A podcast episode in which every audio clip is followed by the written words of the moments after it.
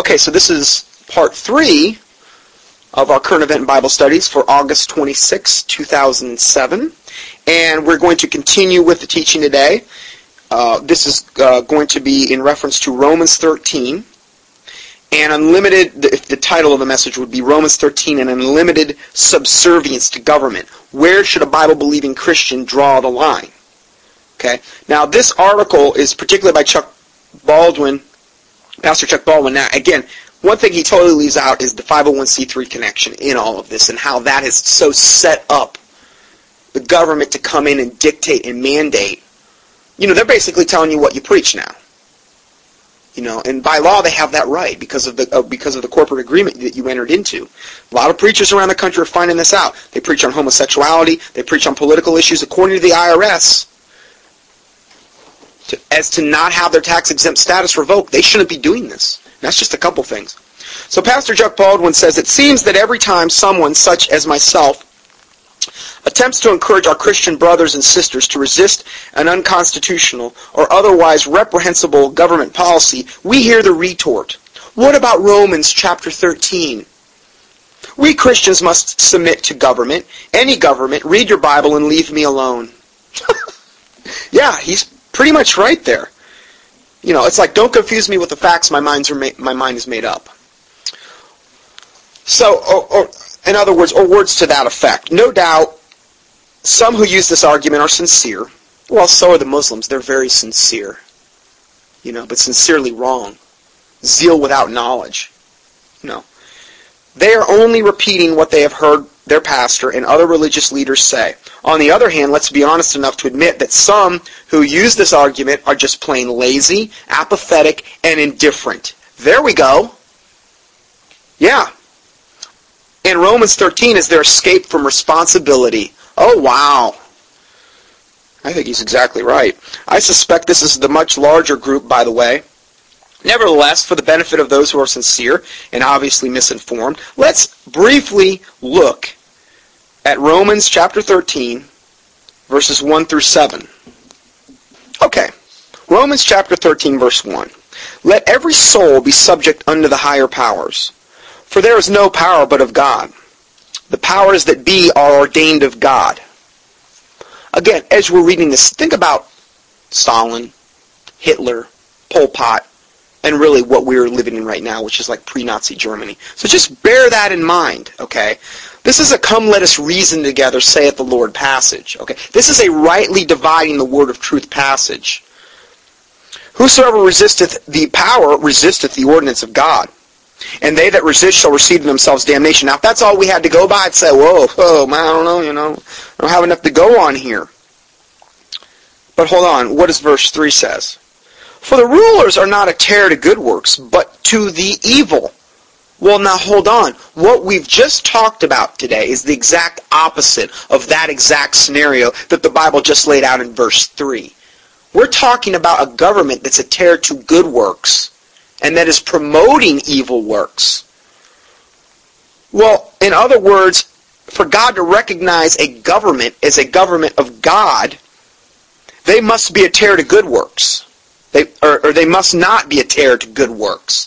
Isn't that what we can infer from verse three? But this government should be a terror to evil. Now, there was a time in this government where that was probably the case.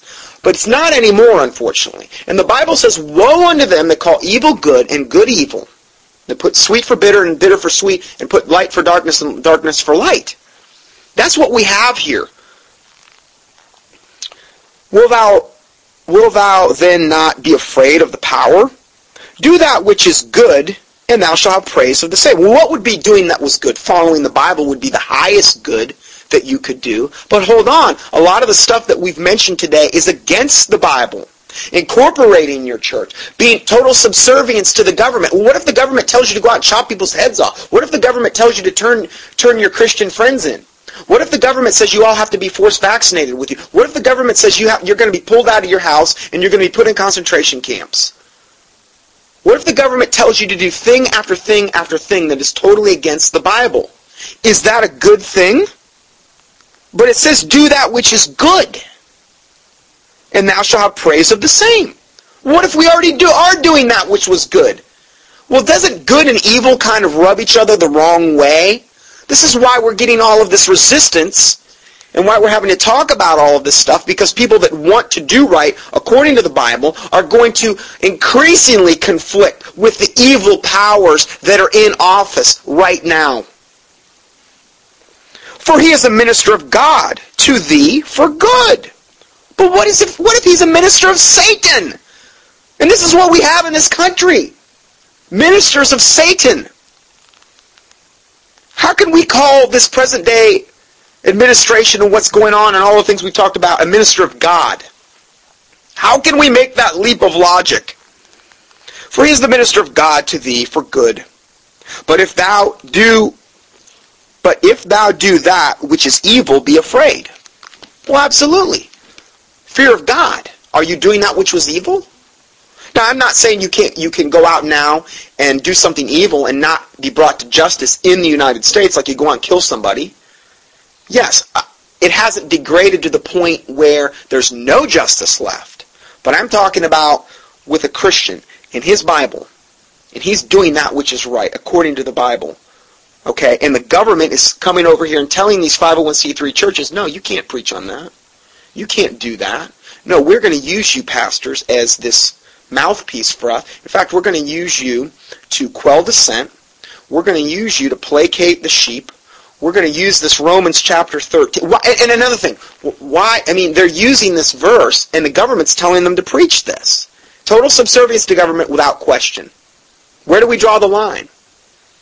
I can tell you where we draw the line. We, we draw the line when it conflicts with the Word of God. As for me and my house, we will serve the Lord, as Joshua said. It is better to obey God than man.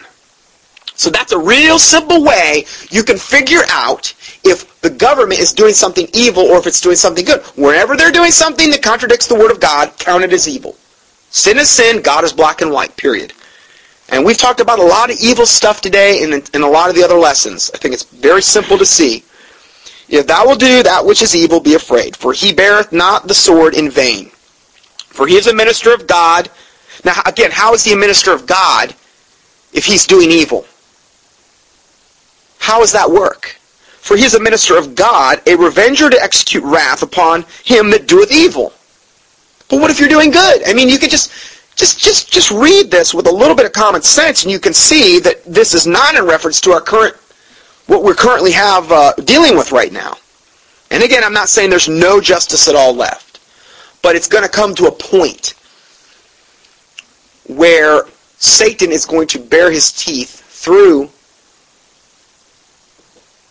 this modern day government that we have set up. And we've already looked at this. The concentration camps, the, the forced vaccinations, the forced relocation. That's when Caesar's really going to call in the chips. That's when Satan's really going to bare his teeth. And then the gloves are going to totally come off at that point. Verse five. Wherefore ye must needs be subject, not only for wrath, but also for conscience sake. Well, if the Holy Spirit lives inside you, and you know the Bible, you know how like when you sin and the Holy Spirit lives inside, you know how you get conviction of sin?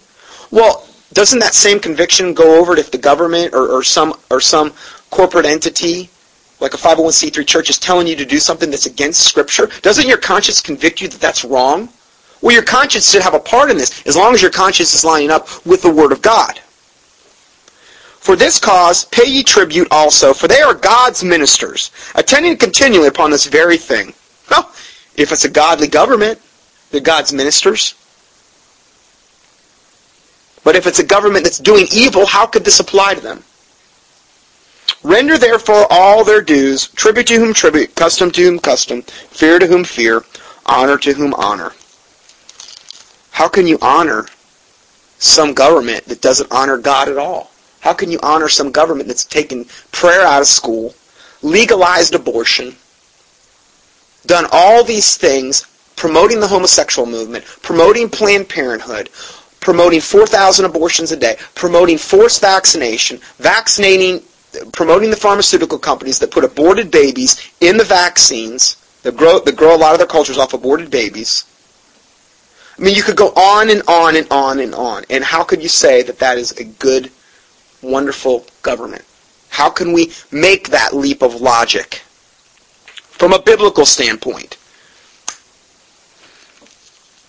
To our Christian friends who use these verses to teach us that we should not oppose President Bush or any other political leader, really believe that civil magistrates have unlimited power or authority to do anything they want without oppression? I doubt whether they truly believe that, but that's how these people act. These judges, they're so out of control. Black-robed devils. For example, what if our president decided to resurrect the old monarchical custom of jus primae noctis, which is called the law of first night? What if he decided to do this? That was the old medieval custom when the king claimed the right to sleep with the subject's bride on the first night of their marriage. Boy, that would kind of throw a wet blanket on things, don't you think? Get married, I do. You promise to love and behold, I do. You can now kiss the bride. Huh, honey, okay, I kiss you. And then you got the king right there and taking your, your bride away. He's going to go sleep with her first night. Oh, that's not an abomination in the sight of God. That's that's not an evil thing, right? Well, it's it's the government. It, we have to go along with it because it's it's it's it's in it's mandated in law. Where do we draw the line? Let's let's be reasonable here. Would our sincere Christian brethren sheepishly say Romans thirteen says we must obey our government? I think not. And would any of us respect any man who would submit to such a law? So, so there are no limits to authority. A father has authority in his home. But does this give him power to abuse his wife and children? Of course not. An employer has authority on the job, but does this give him power to control the private lives of the employees? No. See, these are great, great analogies. That's why I wanted to read this. A pastor has overseer authority of his church, but does this give him the power to tell the employers in the church how to run their businesses? Well, I mean, if they're if they're not in accordance with the Lord, yeah, it would, but all human authority is limited in nature. No man has unlimited authority over the lives of other men. Lordship and sovereignty is extended exclusively to the to the Lord Jesus Christ as a born-again Christian. Okay, and how do we know that? We know it through his word. Okay. By the same token, a civil magistrate has authority in civil matters, but his authority is limited and defined. Observe Romans chapter thirteen clearly limits the authority of civil government by strictly defining its purpose. For rulers are not a terror to good works, but to, but to the evil, for he is a minister of God to thee for good. He is the minister of God, a revenger to, to execute wrath upon him that doeth evil. You see the you see the the uh, common thread here? He's only a minister of God if he is if he's executing wrath upon evil. I mean, how can he be a minister of God and he's executing wrath upon those that do good? The Word of God cannot contradict itself, and God is not the author of confusion.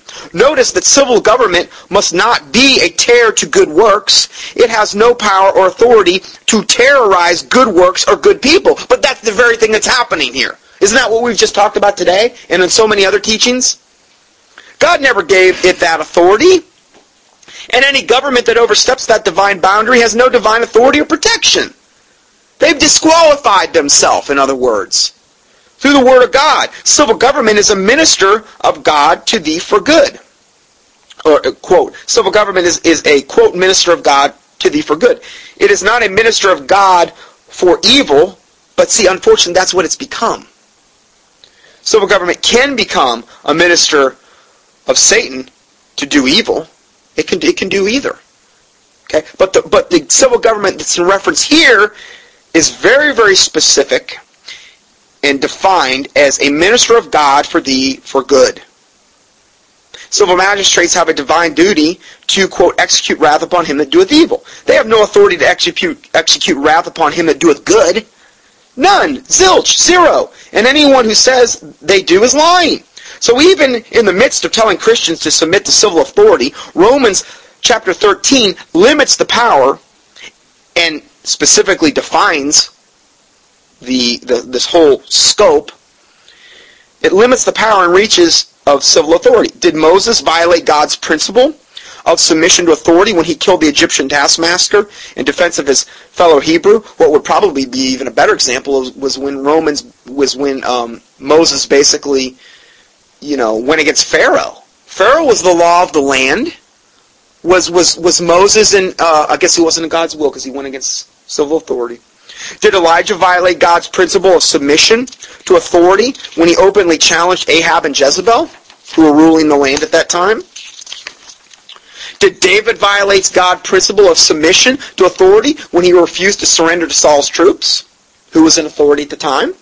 Did Daniel violate God's principle of submission to authority when he obeyed the king's law to not pray audibly to God? Huh? Well, he threw him in the, you know, the whole thing there.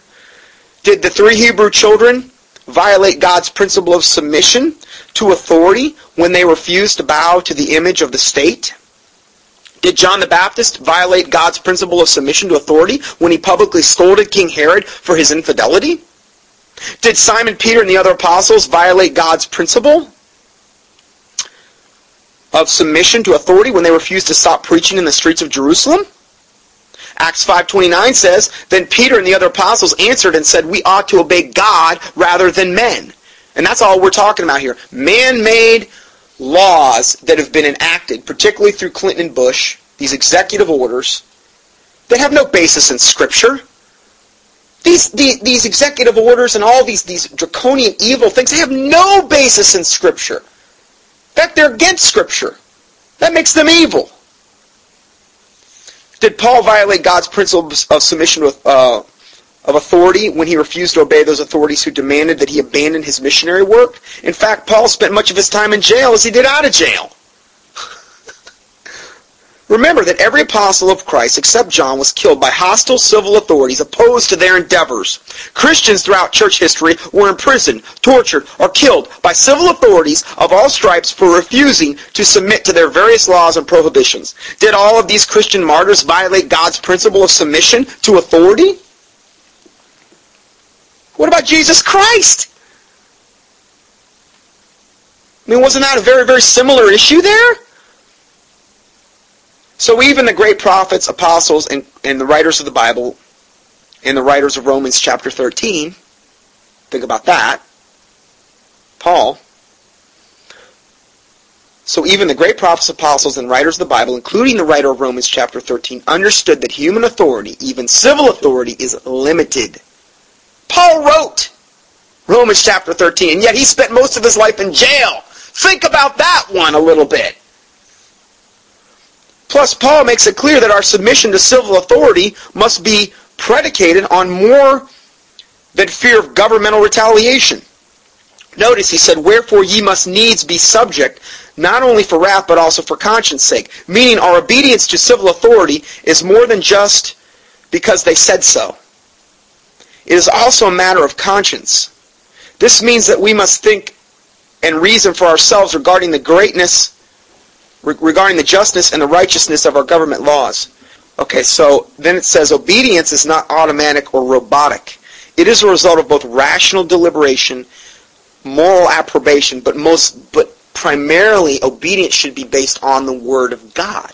This is why it's very important what Bible version you're reading. Because if you're reading some perverted version like an N I V, which has removed sixty-four thousand ninety-eight words to be exact, how do you even know you're getting the full Word of it? They've removed whole verses there. So going back to this, it says, "Therefore there are times when civil authority may, may need to be resisted. Either governmental abuse of power or the violation of conscience, or both, could precipitate civil disobedience." Of course, how and when we decide to resist civil authority is an entirely separate issue, and I will reserve that discussion for another time. Beyond that, we in the United States of America do not live under a monarchy. We have no king, therefore no single governing authority official in this co- country. And right now we have a madman at the helm, with a madman henchman as vice president. Okay? America's supreme law does not rest with any man or any group of of men. America's supreme law does not rest with the president, the Congress. And personally, I think the supreme law as a Christian is the Word of God. Now, he goes on to say that America's supreme law, you know, does not rest with President, Congress, Supreme Court. In America, the U S Constitution is the supreme law of the land. But I still view the Bible as higher than any supreme law of the land, okay? So that takes, in my estimation, precedent over this. Under our laws, every governing of, official publicly promises to submit to the Constitution of the United States. Do readers understand the significance of this distinction? This means that in America, the higher powers are not the men who occupy elected office. They are the tenets and principles set forth in the U S Constitution. Under our laws and form of government, it is the duty of every citizen, including our elected officials, to obey the U S Constitution. See, so much of what they're enacting right now through these executive orders are against the Constitution. So what do we obey? Well, I mean, they, they, they, they can elect any law that they want to do. Don't you think evil men are going to do that? Well, who do we obey? Well, we obey the Bible first and the U S Constitution over anything that's going to contradict that. But see, they've thrown out the U S Constitution. I told you what George Bush said it was. Dear Christian friend, the above is exactly the proper understanding of our responsibility to civil authority in the United States as per the teaching of Romans chapter thirteen. And again, this is rightly dividing the word of truth, what we've done today. Furthermore, Christians above all should desire that their elected representatives submit to the Constitution, because it is, because it is the constitutional government that has done more to protect Christian liberty than any other government document ever devised. But I still give that credit to the Lord Jesus Christ. I don't want to give the Constitution or any man or anything else credit for something that the Lord Jesus Christ, you know, gave us. Okay, I, I just I'm very cautious about that, because the Bible says that, you know, I am the Lord God and I will share my glory with no man. So I'm I'm I don't think so much the time when I read these guys, they act as though God is not really a factor, or the Word of God. And I think it's very important. We need to be very careful to always give the Lord the glory for anything good, because only the Lord's good. The, all good things come from the Lord, period. So we just need to be really careful about that.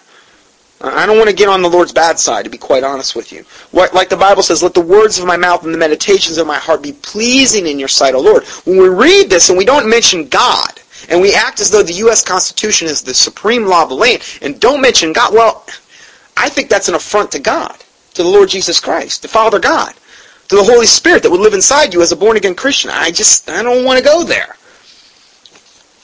As a result, Christians in America, for the most part, have not had to face the painful decision to obey God rather than men, and defy the civil authorities.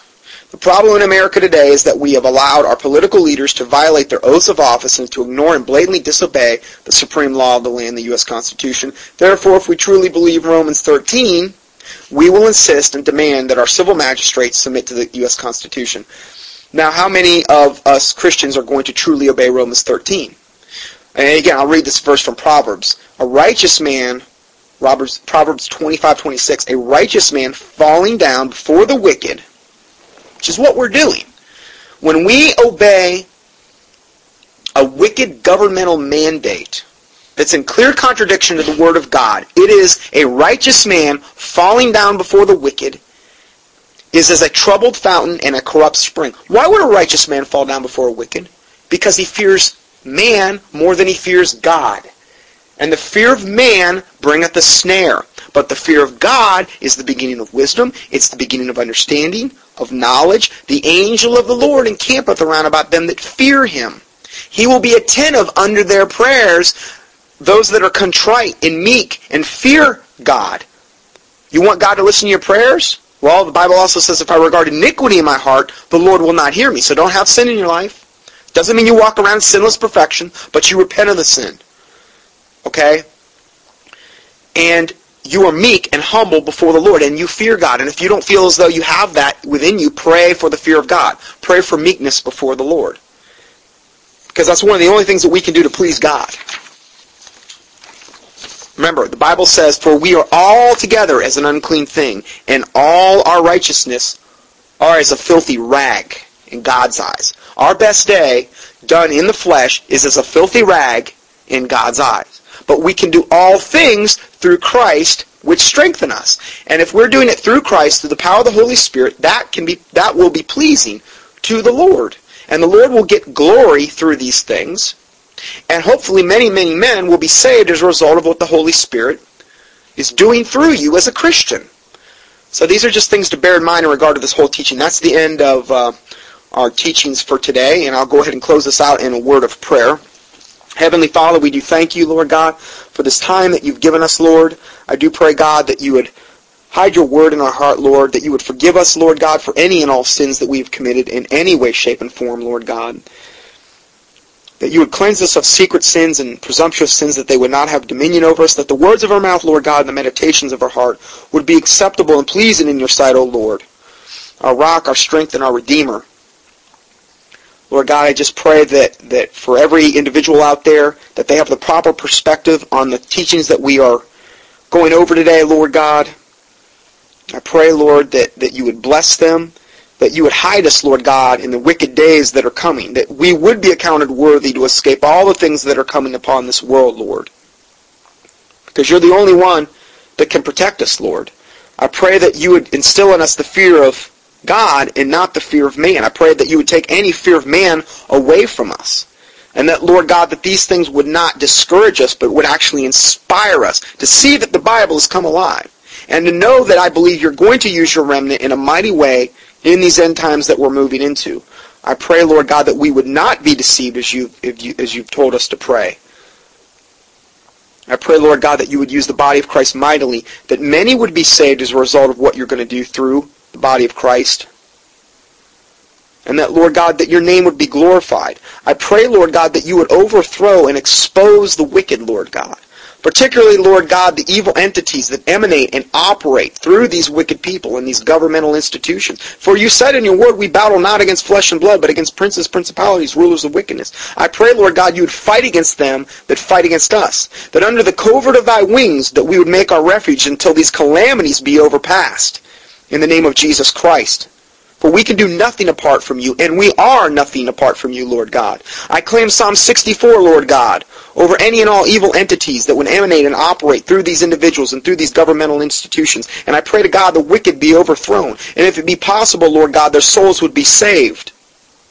We claim Psalm sixty-four over them even now this day. Hear my voice, O God, in my prayer. Preserve my life from the fear of the enemy. Hide me from the secret counsel of the wicked, from the insurrection of the workers of iniquity, who whet their tongue like a sword and bend their bows to shoot their arrows, even bitter words, that they may shoot in secret at the perfect. Suddenly do they shoot at him and fear not. They encourage themselves in an evil matter. They commune of laying of snares privily. They say, who shall see them? They search out iniquities. They accomplish a diligent search. Both the inward thought of every one of them and the heart is deep, but God shall shoot at them with an arrow. Suddenly shall they be wounded, so they shall make their own tongues to fall upon themselves. All that see them shall flee away, and all men shall fear, and shall declare the work of God, for they shall wisely consider of his doing. The righteous shall be glad in the Lord, and shall trust in him, and all the upright in heart shall glory. We ask all these things in the name of the Lord Jesus Christ, we pray. Amen.